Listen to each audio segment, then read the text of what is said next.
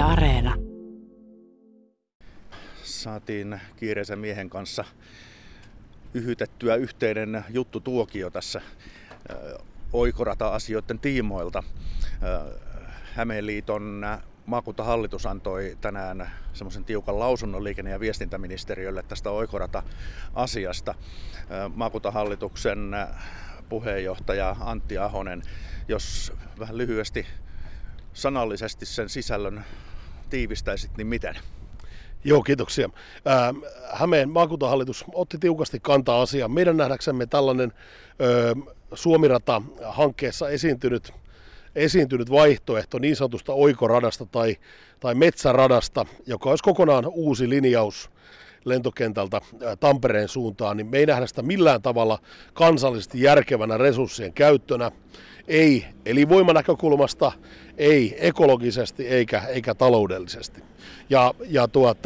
Tästä on nyt alustavia laskelmia ja se kustannus on todella paljon suurempi kuin mitä nykyisen pääradan parantaminen.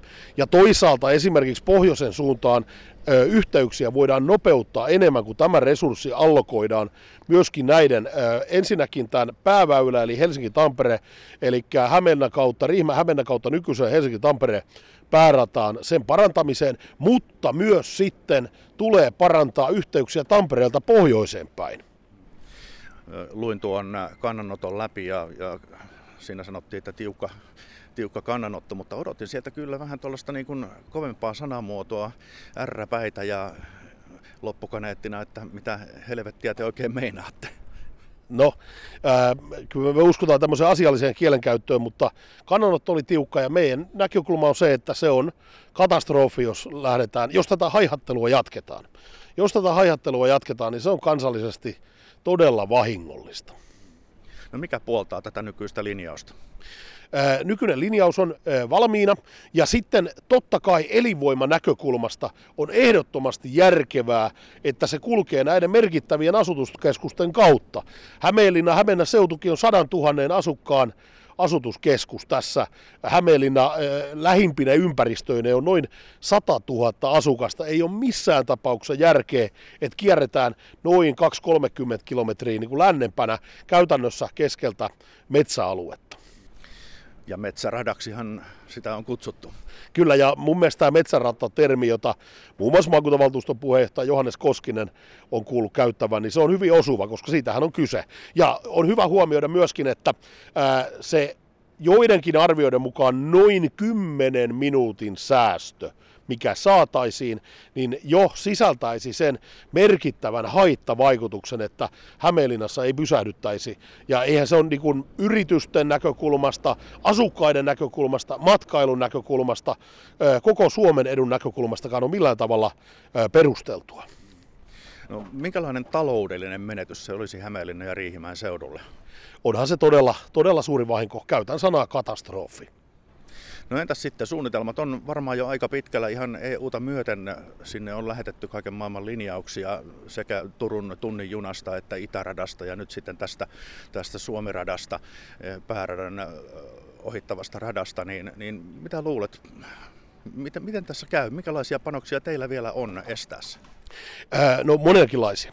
Ensinnäkin tämä on todella suuri kansallisen tason päätös. Riippumatta siitä, mikä Suomirata-yhtiön kokoonpano on, niin viime kädessä tässä on poliittista päätöksestä kyse, eli valtioneuvostotason poliittista päätöksestä. Eduskuntavaalit on tulossa ensi vuonna. Kanta-Hämeen poliittiset vaikuttajat yli puoluerajojen on tässä hyvin yksimielisiä ja myöskin suuri osa muista kasvukäytävä niin kuin alueen kunnista ja muista vaikuttajista ja niiden alueiden päättäjistä. Ja totta kai maakuntakaavaan ei voida koskea ilman lakimuutosta ja mä luulen, että se on äärimmäinen keino, joka vaatisi valtavan poliittisen enemmistön, suuremman kuin yksinkertainen enemmistö, jos lähtisi runnomaan niin kuin lakimuutoksella läpi tätä, koska tällä hetkellähän maakuntakaavassa tällaista merkintää ei ole. Se on Hämeenliiton toisaalta voimakkain työkalu, mutta mä sanon, että todennäköisempi työkalu on se, että poliittinen tahto tälle näin paljon ensinnäkin resursseja hukkaavalle hankkeelle, että myöskin ympäristöarvojen näkökulmasta näin järjettömälle hankkeelle. En usko, että sellaista poliittista enemmistöä tulee olemaan. Maakuntahallituksen puheenjohtaja Antti Ahonen, yleensä suuria merkittäviä hankkeita ajetaan kuin käärmettä pyssyyn. Missä vaiheessa te nostatte kädet pystyyn ja sanotte, että pitäkää tunkkinne? Ei missään tapauksessa, missään vaiheessa. Eli tän eteen tehdään työtä ja olen varma, että se maakuntahallituksen kanta, se järkevä kanta tulee voittamaan näillä kolmella perusteella. Elinvoima, ekologiset arvot ja taloudelliset arvot. Hyvä, kiitoksia ja onnea yritykselle. Kiitos oikein paljon.